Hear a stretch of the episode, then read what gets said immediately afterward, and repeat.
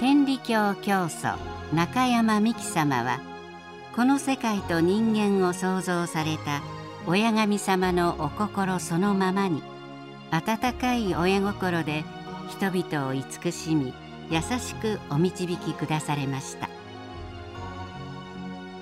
広本天理教教祖伝逸話編にはそんな親様のお姿を彷彿させるお話が収録されています。親様をより身近に感じていただける逸話の心を紹介していきます。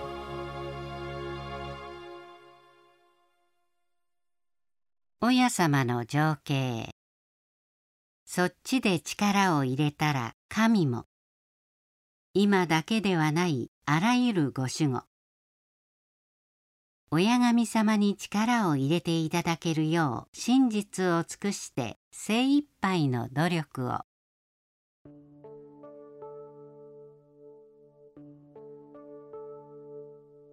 元大和小泉藩でお馬回り役を務め柔術や剣道にも腕に覚えのあった中野秀信さんがお屋敷へ帰って親様にお目にかかった時のこと。中野さんあんたは世界で力強やと言われていなさるが一つこの手を離してごらん。親様はこう仰せになって秀信さんの両方の手首をおにぎりになりました。仰せのままに最初は少しずつ力を入れて自分の手を引いてみましたがなかなか離れません。今度は本気になって引き離そうとしましたがご高齢の親様はびくともなさりません。力の限り何度試みてもニコニコなさっています。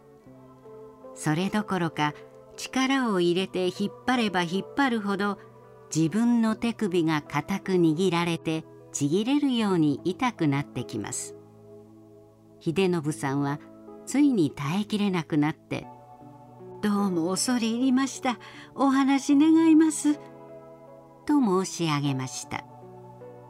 すると親様は「何も謝らいでもよい。そっちで力を緩めたら神も力を緩める。そっちで力を入れたら神も力を入れるのやで。このことは今だけのことやないほどに」と仰せになって静かに手をお話しになりました。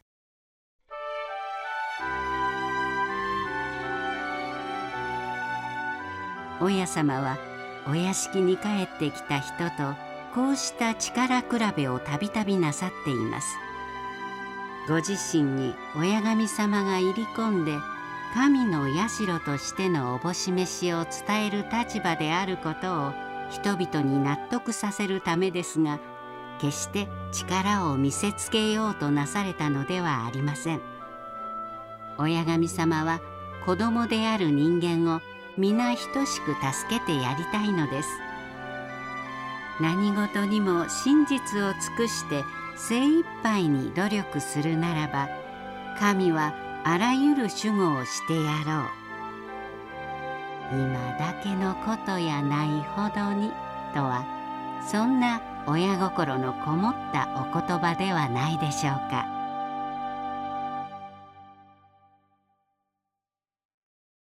解説。174そっちで力を緩めたら。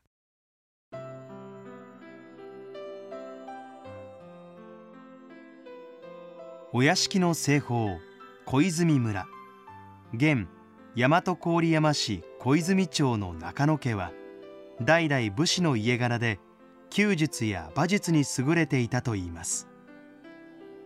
秀信さんは明治18年一ノ本村の胡長に頼まれ一ノ本に道場を開きました。